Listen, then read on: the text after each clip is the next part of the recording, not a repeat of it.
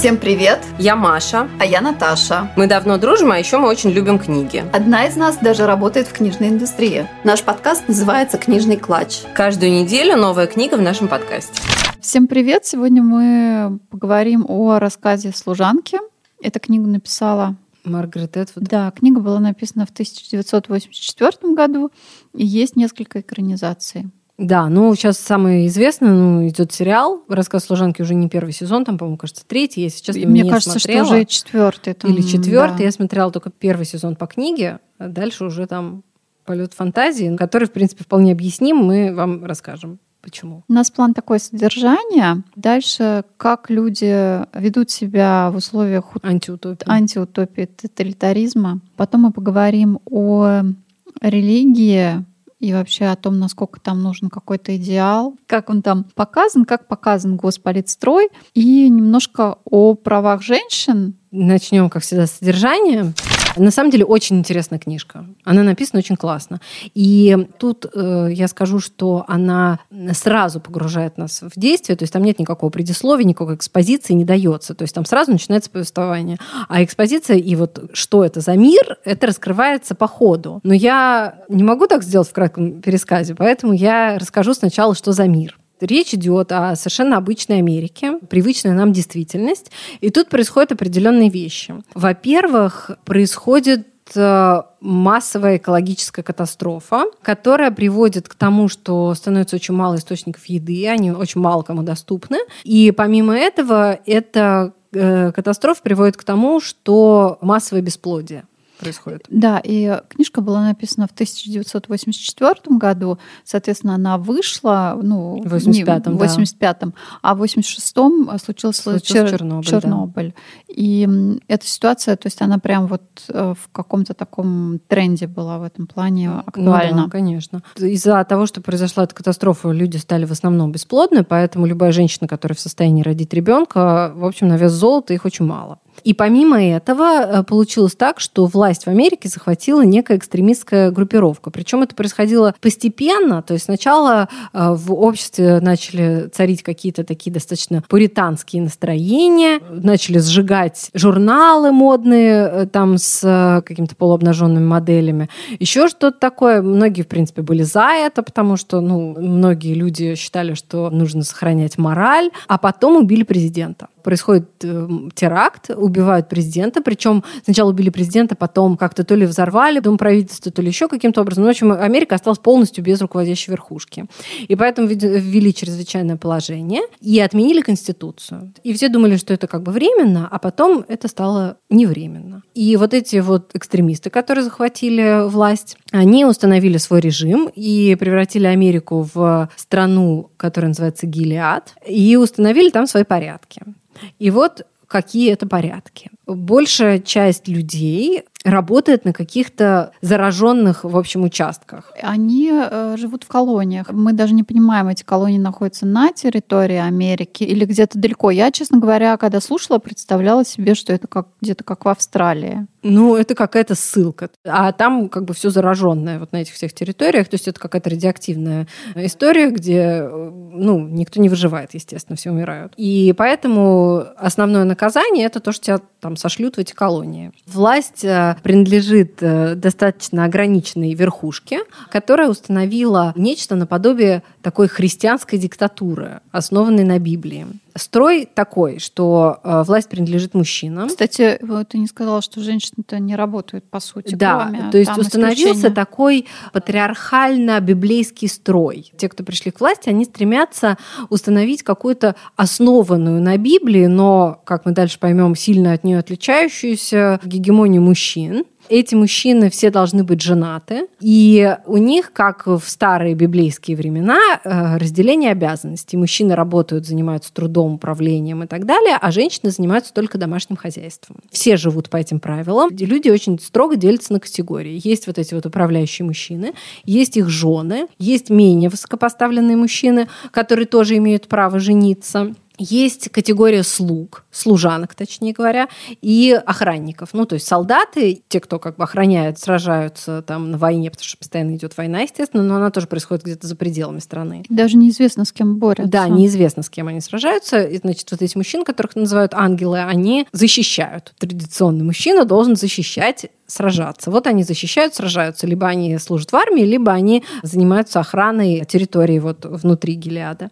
А женщины, они служанки. Причем они либо служанки, которые обслуживают дом, либо они кухарки, либо третья функция служанок – это они рожают детей. Ну вот, как я уже сказала, очень мало женщин рожают детей, и поэтому те, кто могут рожать, они составляют отдельный класс женщин. Но на самом деле это не совсем... То есть там есть высокопоставленные жены, которые могут рожать, а здесь, чтобы попасть в этот класс служанок, нужно было что-то делать какое-то правонарушение. Чтобы нет, тебе... нет, там идея в том, что это женщины детородного возраста, у которых все в порядке со здоровьем, и у которых Но есть... которые не замужем оказались и которые, технически. Да, оказались не замужем. А почему они оказались не замужем? Потому что по правилам не признается никакой союз, кроме того, который, во-первых, первый, и, во-вторых, освящен церковью. То есть гражданские браки не признаются, сожительство никакое ни в каком виде не признается, разводы тоже не признаются. есть вот эта вот третья категория женщин-служанок. Их единственная задача – это рожать детей. Они постоянно проходят медицинские какие-то обследования, и пока они признаются способными на рождение детей, они используются только для этого. Каким образом это происходит? Они, помимо своей воли, распределяются между вот этими высокопоставленными мужчинами, ну Причем, между да, их семьями. На два года ну, в каждой семье женщина находится два года, за это время она должна родить ребенка, после чего ее передают в следующую семью, ребенка отбирают. Если она не смогла за это время, то тоже, соответственно, ее передают в следующую семью. И вот наша героиня, она как раз является такой служанкой. Она была совершенно обычной женщиной, которая вышла замуж. Вышла она замуж за мужчину, который до этого был женат, поэтому по новым правилам их брак недействителен. И у них есть дочь, была дочь. Поскольку брак недействительный, то считается, что они неподходящие родители для ребенка, потому что типа они не могут научить его правильным ценностям. Поэтому ребенок у них должен быть отобран и передан в правильную семью. Когда вот это все начало происходить, они поняли, что поджимает их семья под угрозой, свободе всякой наступил конец, а я уже сказала, что это происходило постепенно, в какой-то момент женщинам запретили работать и отобрали у них все деньги. Передали их мужчинам, их отцам, братьям или мужьям. То есть все женщины, которые были каким-то образом трудоустроены, они были в одночасье просто уволены. И, в общем, они с мужем пытались сбежать и с ребенком, но их остановили, и Дальше она не знает, что с ним произошло. То есть очевидно, что ребенка отобрали, очевидно, что э, мужа, ну, его только могли либо отправить в солдаты, либо отправить в колонию, либо казнить. Но что с ним произошло, она не знает, потому что их разлучили и дальше отдали ее в школу. Значит, все эти женщины, которые вот детородного возраста и способны рожать детей, они проходят обучение сначала в школе. Ну, это такой пансионат или даже тюрьма для женщин, где их обучают правильному поведению, где их дрессируют и учат правильно себя вести. И после этой школы их вот рассылают по вот этим высокопоставленным семьям. Наша героиня, соответственно, побыла в этой школе какое-то время, и потом она попала в семью. Но это уже это уже не первая, не первая, семья, да. да, вторая.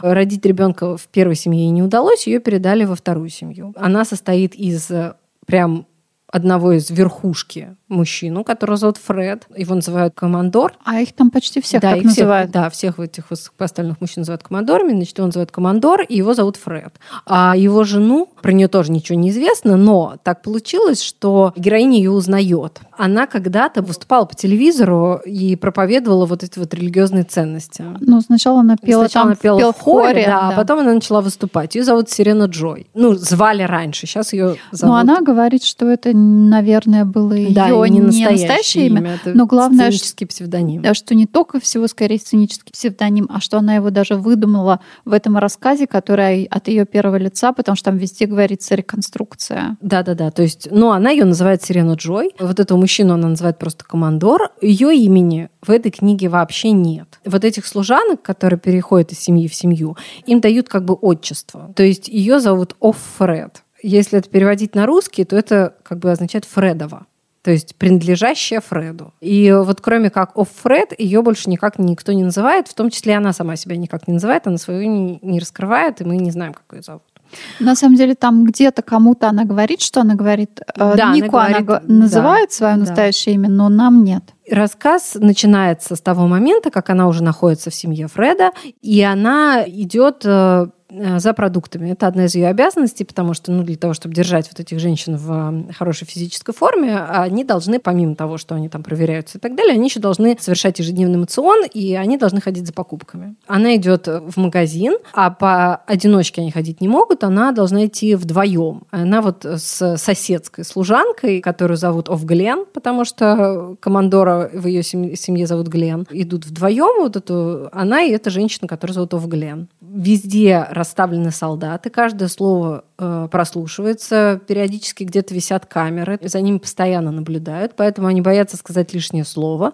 Они должны общаться по очень строго установленному протоколу, который подразумевает правильное приветствие, правильное прощание, минимум э, слов сказаны между, да, вот приветствием прощанием. Ну и кроме того, этому еще и не способствует их одежда, потому что вот в этом вот стратизированном обществе у каждой вот этой страты есть э, свой определенный костюм. Жены одеваются в голубое, служанки одеваются в зеленое, по-моему, насколько я помню.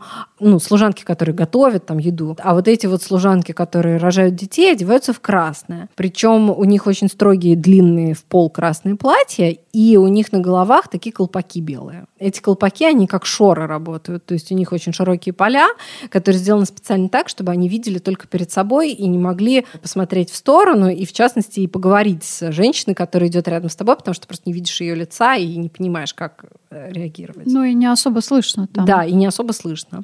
Ну и вот, соответственно, она, Фред идет с э, своей компаньонкой в Глен за продуктами, они покупают продукты, и после этого их путь лежит мимо стены. На этой стене периодически висят трупы тех, кого наказали, потому что есть смертная казнь, естественно, э, казнят достаточно часто, казнят за огромное количество различных прегрешений. Например, врачей казнят вообще просто за то, что они в прошлом были врачами. То есть там написано... Там не чисто за то, что они, а они в прошлом делали аборты. То есть это как нацизм работает. Ну вот как у нас преступления нацизма не имеют срока давности, они ретроспективные. Вот точно так же и вот здесь. Поскольку и так никто не рожает, то никому не пришло бы в голову сделать аборт, но даже те, кто делал аборты даже в те времена, когда это было еще нормально, их все равно казнят, просто потому что вот их преступление не имеет срока давности. Это могут быть врачи, это могут быть какие-то взбунтовавшиеся там солдаты, потому что есть, конечно же, сопротивление. Ну, предполагается, хотя все адски боятся хоть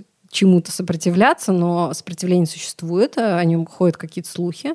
И тех, кого ловят, тоже сразу, естественно, казнят. Наша Фред ходит э, смотреть на эту стену, потому что она боится и думает, что, может быть, она увидит там своего мужа среди вот этих повешенных, но не видела его еще. Вот, то есть она не знает по-прежнему, что с ним. Ну и, может быть, Овглен из тех же соображений это делает. То есть вот они оказываются у этой стены. И Овглен произносит такую странную фразу, а дело происходит в мае, и она произносит произносит такую странную фразу, э, непротокольную, о том, что хорошая погода, какой-то ясный майский денек. По-английски этот майский денек это May Day, и May Day это... В итоге мы узнаем спустя сколько-то, что это кодовое да, слово. Да, кодовое слово тех, кто в сопротивлении. Но Фред, поскольку это не знает, она никак на это не реагирует, и, в общем, они идут дальше. А потом все же они как-то начинают больше разговаривать, и та ей открывает то, что есть сопротивление, и пытается ее вовлечь. Да, она как бы и вовлекается, то есть она сначала какие-то пытается что-то, те крупицы какой-то информации, которую она разузнает, хотя это очень сложно и это очень опасно, потому что помимо того, что на улице за тобой все следят, но за тобой и дома все следят, и поскольку все боятся, то все друг на друга доносят, и все являются друг другу добровольными шпионами. То есть она, например, не может ни в коем случае перейти на мужскую половину дома если об этом узнают, это адское преступление. Она не может э, говорить э, со своим вот этим командором никаким образом за пределами, вообще никогда не да, может. Да, она не говорить. может даже не доесть свой ужин. Да, она должна обязательно доедать свою еду, потому что она же должна быть здорова и так далее. То есть там огромнейший свод очень строгих правил, каждое малейшее нарушение строго карается. Поэтому, естественно, все очень боятся всего. А, значит, в чем состоят ее обязанности дома, да? В те дни, когда у нее овуляция, она занимается сексом с этим командором, причем все это происходит, поскольку все это там религия, ла-ла-ла, вот это все происходит в присутствии жены, на одной кровати они все втроем находятся, жена ее держит за руки, в общем, там довольно подробно описан адский совершенно ритуал, символ которого состоит в том, что на самом деле она выполняет функции просто, ну, такой типа матки на ножках. И тот ребенок, которого она должна родить, он не ей принадлежит, а принадлежит жене, потому что жена присутствует при этом процессе, при всем. Описано все очень интересно, но в первой части очень мало что происходит. А потом начинают происходить события. Значит, вот она сначала начинает общаться с этого в Глен, потом в какой-то момент она застает командора за тем, что он пытается войти к ней в комнату. А это ужасное нарушение, этого ни в коем случае не должно происходить. Но и он при помощи своего шофера передает ей в какой-то момент приказание, чтобы она пришла к нему ночью в кабинет. Это тоже нарушение, но с одной стороны это нарушение, а с другой стороны это приказ командора, и она вот колеблется между этими двумя. Там а... даже не столько приказ, а сколько она понимает, что идет процесс какого-то торга, и она может что-то получить, да. но об этом и она еще понимает, расскажем. Что, а если она его ослушается, то он может, например, сказать, что она что-то нарушила и удалить ее или там сослать в колонии и так далее. То есть она понимает, что она с одной стороны от него зависит, с другой стороны она может что-то от этого получить. Ну, то есть там такой достаточно сложный как бы этический такой конфликт. Ну, в общем, она в итоге к нему идет. И они играют в скребл. Эта игра существовала уже тогда. Да, нет, ну игра давно существовала. Игра еще существовала во времена Джейн Остин. Она не понимает сначала, что он от нее хочет, но вот он один раз ее к себе позвал, потом второй раз, и вот как бы у них становятся вот эти вот регулярные тайные встречи, на которых она сначала думала, что он хочет заняться с ней сексом, или там изнасилует ее, или заставит ее выполнять какие-то извращенные сексуальные желания, но ничего этого не происходит. Они играют, и в конце он ее целует и все. Подожди, он ее целует? Ну, или он нас, просит, чтобы, чтобы она, она его поцеловала. поцеловала. И причем так, как будто бы она этого хотела. Да. И вот эти вот регулярные тайные встречи между ними происходят. А потом в какой-то момент он один раз просит ее нарядиться в некий очень вызывающий костюм. Да, какой-то танцовщица кабаре, что-то такое. В общем, заставляет надеть ее какие-то блестящие перья и ведет ее в гостиницу, тайно провозит в гостиницу. Вообще-то где... бордель да, в этой гостинице. Ну, это бывшая гостиница, но да, это просто настоящий бордель. Она даже не предполагала предполагал, что такие места еще существуют. Там много женщин разряженных. Как он объясняет существование этого борделя, что необходимо же да. разговаривать, и здесь лучше заключаются всякие разные сделки. Да, сюда приезжают иностранцы. А потом, кроме того, она понимает в какой-то момент, когда она идет в туалет, она встречает там одну из вот тех женщин, которые в школе муштровали.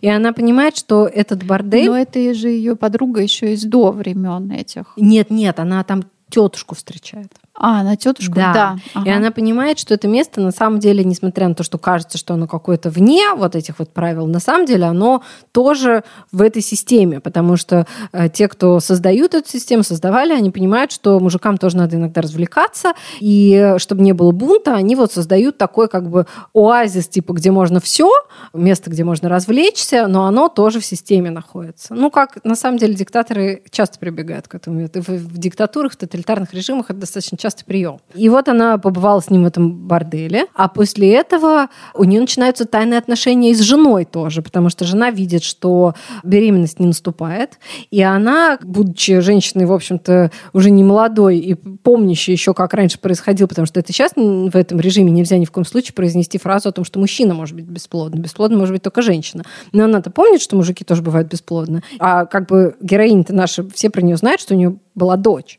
И поэтому она подозревает, что, возможно, виноват в этом ее муж. И поэтому она предлагает нашей героине, чтобы она переспала с водителем. Водитель молодой мужчина по имени Ник.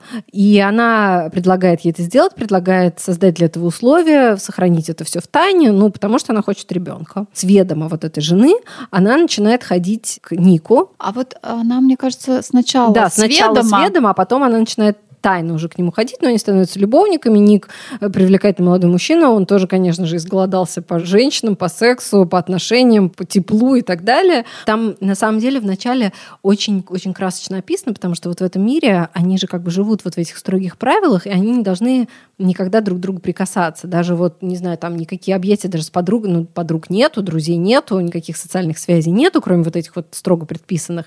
И поэтому она говорит о том, как она истосковалась потому, чтобы хотя бы до чего-то дотронуться живого, что вот не дерево и не металл, да, а до какого-то другого живого существа. Там есть даже описание, когда вот она была в этой школе или интернате, как она с подругой в туалете, там есть какие-то дырки, пальцами да, да, прикасались да, друг к другу. Да. друг друга, да. А и ночью там они Жались, жали друг да. другу руки через проход, ну, чтобы хоть как-то до другого человеческого существа дотронуться. И, в общем, она становится любовницей вот этого Ника, начинает к нему ходить и, кажется, беременеет. Но Тут это все заканчивается, потому что, ну, как бы финальная сцена очень непонятная, как бы оставляет такой клиффхенгер, потому что, с одной стороны, жена э, Фреда узнала про то, что у нее тайные отношения с Фредом, у нее при этом еще тайные отношения с Ником, и тут э, к ним домой приезжает воронок да, то, что у нас раньше в советское время было. То есть э, это машина черного цвета, про которую все знают, что когда она приезжает к какому-то дому, сейчас, значит, там кого-то арестуют и, скорее всего, казнят. Она понимает, что этот воронок приехал за ней. И она сначала думает, что это вот Сирена Джо ее сдала, рассказала про вот эти ее отношения с ее мужем. Но, по удивлению, Сирена Джо, она понимает, что это не она. Потом она думает, что, может быть, ее командор на нее донес. Ну, тоже вроде нет, он тоже удивлен. И- Еще, да, еще накануне она узнает, что ее вот эта девушка, да, с которой вот она ходила, Глен, она она покончила с собой, да, она покончила с собой. И вместо нее новая служанка. И она имела неосторожность этой новой служанке, ну, что-то неосторожное сказать. Поэтому, может быть, она на нее донесла. Она находится в своей комнате, ждет, что за ней сейчас придут, и тут приходит к ней Ник, и она думает, что это он ее предал, а он э, произносит вот эти вот слова насчет Мэйдэй и говорит, что не волнуйся, все типа нормально, не, не сопротивляйся, иди с ними. И история заканчивается тем, как ее уводят, она не сопротивляется, но она совершенно не уверена, что ее не казнят, то есть э, Нику она тоже не, ну, никто никому не доверяет, она не знает, что с ней дальше произойдет, и, в общем, вот ее увозят, и все. На этом книга заканчивается.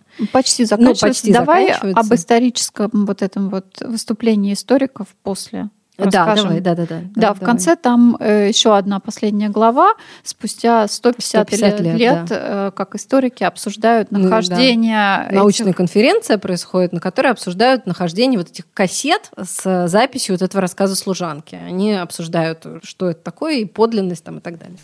Мы э, слушали две разные версии, на самом деле начитанные. Да. То есть версии одни и те же, но... Ну, я читала Клэр Дейнс, обе версии. Это актриса, которая исполняет главную роль в сериале «Родина». Достаточно известная актриса. Она еще играла в фильме «Звездная пыль» по нашему любимому Нилу Гейману. «Звезду». Читает она, на самом деле, прекрасно.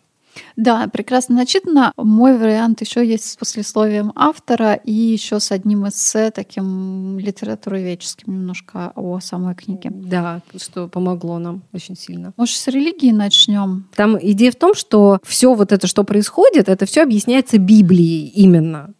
То есть э, постоянно повторяется вот этим всем людям, что это христианские ценности.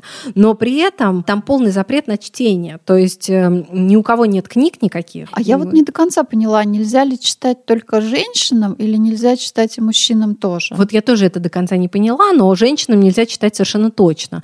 И вот эти служанки, которым внушают, как они должны себя вести, и говорят, что это все Библия так предписывает, у них нету на самом деле никакой возможности это проверить, потому что нету в доступе вообще никаких книг. Ужас весь в том, что смысл христианства, смысл каких-то христианских догм и так далее, он полностью искажен, но никто не может это проверить и доказать, что на самом деле Библия совсем про другое говорит. Да, там есть цитаты из Библии. Да, и они искаженные, они, они неправильные. искаженные, и плюс ко всему э, есть элементы, ну, в общем, религиозного строя, но также и в, в их внешности, то, что, э, да, там, например, голубой цвет э, платья жен обозначает что-то чистое, э, цвет красный обозначает э, Марию Магдалину, Ну да, символизирует. символизирует. Религия, то есть она присутствует и пытаются заменить ей все остальное, по Да. сути.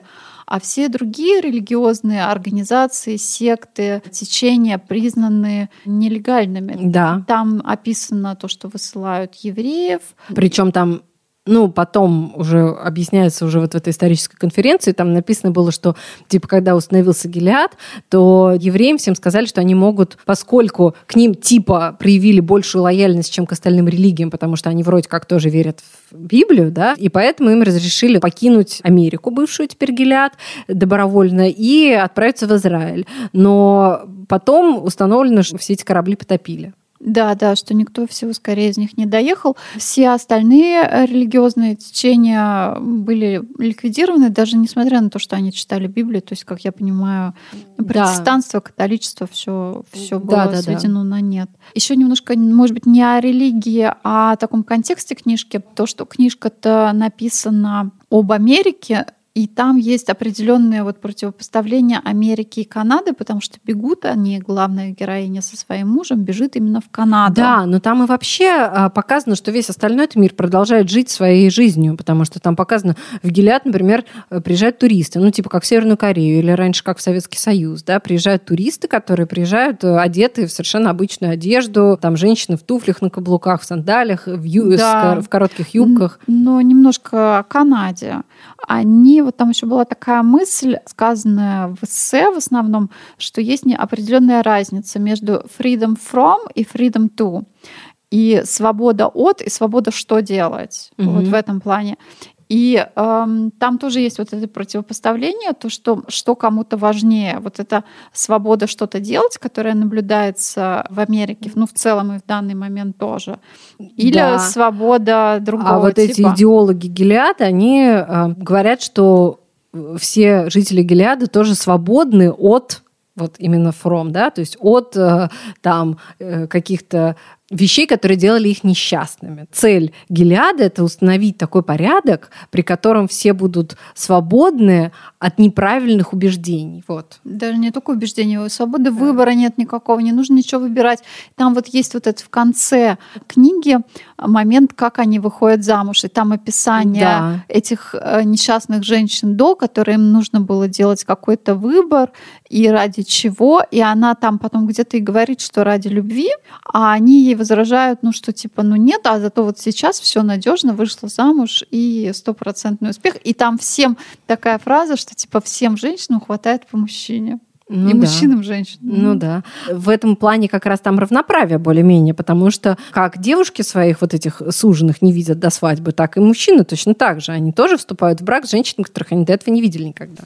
Автор в своем послесловии говорила, что на самом деле там ничего не выдумано, вот так вот не придумано, что все элементы, которые она соединила вместе, так или иначе уже были в истории. Ну да и многоженство, которое существовало, и, по сути, вот наложницы, которые там присутствуют, все это было, и было такое, что да, у наложниц забирали, например, только сыновей дочерей могли оставлять? Ну, на самом деле, там вообще довольно много того, что читаешь и узнаешь какие-то исторические вещи. Но это я говорю, вот эта самая идея того, что во всей этой строгости, во всем этом тоталитаризме обязательно должен быть какой-то оазис разврата, это тоже довольно характерная вещь. Или то, что вот приезжают туристы, тоже типа пускают, они пускают, потому что они же хотят какой-то международный имидж свободного государства изобразить, и поэтому они пускают туристов к себе. А все, кто их сопровождают, все шпионы, естественно. Да, там вот эта сцена с туристами, не только как Например, она как рассматривает, да, как не только рассматривает одежду, но и вопрос, который им задают туристы: счастливы ли вы? И там ее мысли идут, и непонятно не ответить плохо, и ответить плохо, и вот не, не ясно вообще, как реагировать. Да, а этот э, гид, который присутствует с туристами, это как вот э, искусствовед штатском известный, да, эфемизм, когда с нашими там какими-то ездили, за, ну, звездами, да, балета там и так далее, ездили за границу. Тоже сопровождающие, которые, естественно, тут же все докладывают. Одно неосторожное слово — это труп. Как люди вообще живут в таких а, ну условиях? Ну вот как да. это там описано? Да, там большая часть этого. Да, решена. на самом деле мне, ну, я так скажу, мне вообще книжка очень понравилась. Там настолько все описано потрясающе, что ты прям вот вообще вживаешься в этот мир и понимаешь, насколько он страшен, да, при том, что она старается, видимо, ну, поскольку люди привыкают же, да, и она уже не первый год там живет, для нее это обычно, а для нас это просто, но при этом настолько это классно описывает, что ты просто представляешь себя. Но что меня вот как бы поразило в этой истории, это то, что обычно, когда пишут такие антиутопии какие-то или вот там какие-то фантастические истории, главный герой это всегда бунтарь. Это человек, который идет против режима, становится там, э, руководит сопротивлением или хотя бы становится частью сопротивления, все. А здесь этого вообще нет. Она вообще ничему не сопротивляется. Она только заботится о том, чтобы выжить.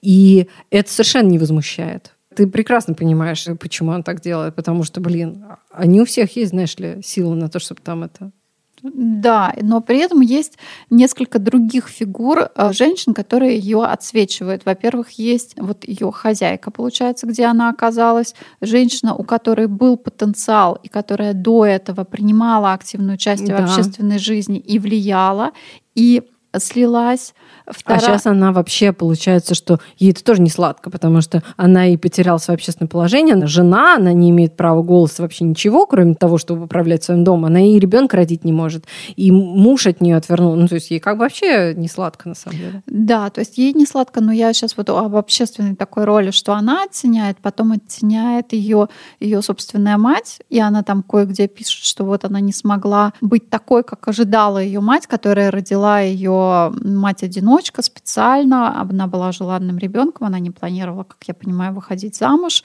И есть еще вторая фигура, это ее подруга лесбиянка, которая тоже оказывается в, в борделе, этом да. в борделе. Сначала в пансионате вот этом, отказывается от этой роли служанки, и потом... Ну, отказывается, она сбегает. Не да. не у нее какой-то выбор, она просто дерзкий очень план побега осуществляет, на который наша главная героиня просто не способна. Да, на него мало кто способен. Потом она оказывается в борделе. И вот эти вот, ну, несколько фигур, соответственно, вот. Ну да, но она оказывается в борделе, и это тоже же ведь тюрьма, по сути. То есть, э, да, окей, она там не участвует в этом жутчайшем ритуале оплодотворения, в котором участвует Офред каждый месяц, но ей тоже как бы не прикольно там, потому что она прекрасно понимает, что у ее вот этого положения есть срок годности. То есть если вот эти служанки после того, как они родили детей, сколько могут, их потом отправляют на покой. То есть их не убивают, не ссылают в колонию, их ну, отправляют это, типа на пенсию. Это пока так. Вообще там же строй мы понимаем, что он не очень долгий. Если ей там 30 с чем-то, то оставляют ли их в покое или нет, мы еще Ну да, еще пока точно неизвестно. Но, но точно известно, что вот этих девушек, которые работают в борделе, их потом, конечно, только в колонии, их потом списывают, когда они перестают быть привлекательными, с ними, ну, то есть все это мусор. Там еще очень наглядно показано, что вот когда происходит какой-то переворот, и вот эти вот э, фундаменталисты или экстремисты, или люди, которые вот там во что-то типа сильно верят, говорят, что вот мы сейчас установим вот это вот прекрасное государство и наступит прекрасное будущее, на самом деле им потом самим от этого вообще не сладко становится. То есть, что этот командор, что его это Сирена Джой, которая вроде как высокопоставленная жена, ей типа много чего можно. На самом деле никто из них не счастлив. Ну, а Сирена Джой прикладывала к этому большие усилия к да. тому, чтобы это случилось, чтобы это случилось потому что но удовольствия никакого не получил при этом вообще очень много ее внутреннего вот этого диалога о том, как она реагирует, насколько правильно она реагирует, не подставляет ли она себя, и вот как вот пройти по этой узкой дорожке. Показ... Да, причем показано, что она не то, что... Да, она вот принимает это все, она пытается выжить, она выглядит совершенно конформисткой, которая просто, ну, типа, все это приняла и готова все делать. Но при этом показан ее, да, монолог внутренний, который она постоянно с собой ведет, и показано, что она вполне не глупая женщина, которая прекрасно понимает, что происходит, которая старается не терять голову, которая анализирует все, которая отлично понимает, что из себя представляют люди и так далее.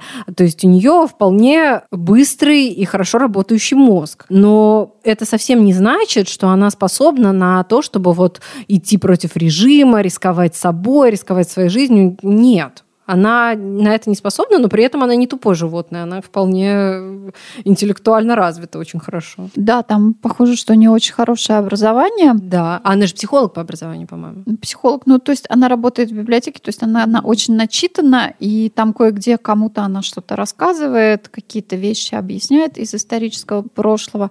Да, это присутствует.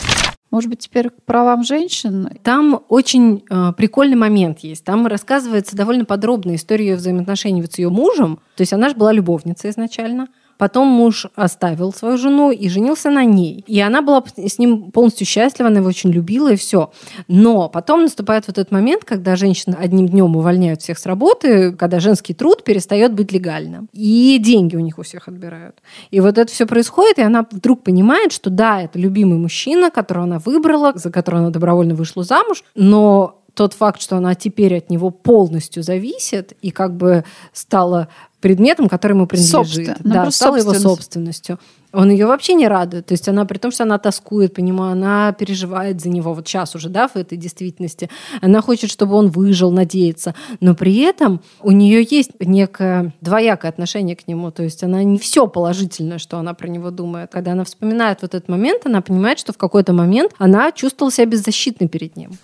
А, и про послесловие. Там это, да. это тоже интересно. В конце как бы прямой эфир с конференции, выступление одного из ученых спустя 150 лет о том, как были найдены эти кассеты. И потрясает скорее то, что там очень большой юмор присутствует. Они да. прям смеются над то, записью. Вроде как рассказывает о том, как они исследовали, как они пытались установить, что случилось. Ну, у нас же открытый конец, да, в этой истории. Он рассказывает, как они пытались установить, кто она была такая, или кто был этот Фред, и как вот их найти, там, и так далее. На самом деле это вот вообще не интересно. А интересно вот именно эмоциональная реакция. Потому что, ну окей, для них прошло 150 лет, да, для этих людей. Они понимают, что те, кто вот были 150 лет назад, это уже пыль. И они давно все умерли. Но для нас-то только что закончился этот сюжет на этой трагической ноте. Он оборвался, мы не знаем, что случилось с героиней. И она специально показывает этот контраст. И вот проходит 150 лет, и люди встречаются на конференции, научно обсуждают это, и они говорят об этом не как о живых людях, а как о каких-то статистах, и просто смеются смеются над этим. Для них это забавно. Они юморят на эту тему, они там подсмеиваются и так далее. А ты слушаешь такой, думаешь, Блин, ребят, над чем вы смеетесь? Что смешного-то? Вообще не смешно ни разу. Ну и на самом деле, я, кстати, когда про это читала, я еще такая думаю, а вот мы, например, когда читаем про инквизицию какую-нибудь, да, и про то, как женщин там жгли на кострах, вот мы как к этому относимся? Можем над этим смеяться? Или нам тоже вообще не сладко от этой мысли? Инквизицию я, честно говоря, еще ни разу не смеялась. Ну, как-то да. Ну, то есть это достаточно цинично выглядит, когда они вот вспоминают вот эту женщину, с которой мы только что расстались, и мы за нее переживаем, и понимаем, насколько ужасно было то положение, в котором она находилась. И через минуту мы встречаем людей, которые через 150 лет делают ее предметом довольно грубых шуток. Мы так думаем, что, блин, ребят, надо как-то быть более чуткими. Мне в книжке очень понравился язык. Да, нет, она великолепно написана, абсолютно. Картину создает настолько живую, что, блин, страшно становится просто. Редко такое прям впечатление от языка, что он прям прекрасен. Каждое предложение идеально. Почему э, сериал продолжает жить и там снимается уже какой-то иной сезон? Потому что вот нас оставили на этом вот открытом финале, да, то есть дальше додумывай, что хочешь. Может, она спаслась, может, она не спаслась, может, она возглавила сопротивление, а может, она ушла в подполье, и фиг знает, что было, и вот режиссеры сериала и придумывают, что было, и рассказывают нам. А книжка-то вот на этом заканчивается, но Книжка великолепна. Советуем вам ее прочитать. Спасибо, что послушали до конца. Мы будем очень рады вашим лайкам и звездочкам. А еще подписывайтесь на наш телеграм-канал, который тоже называется «Книжный клатч».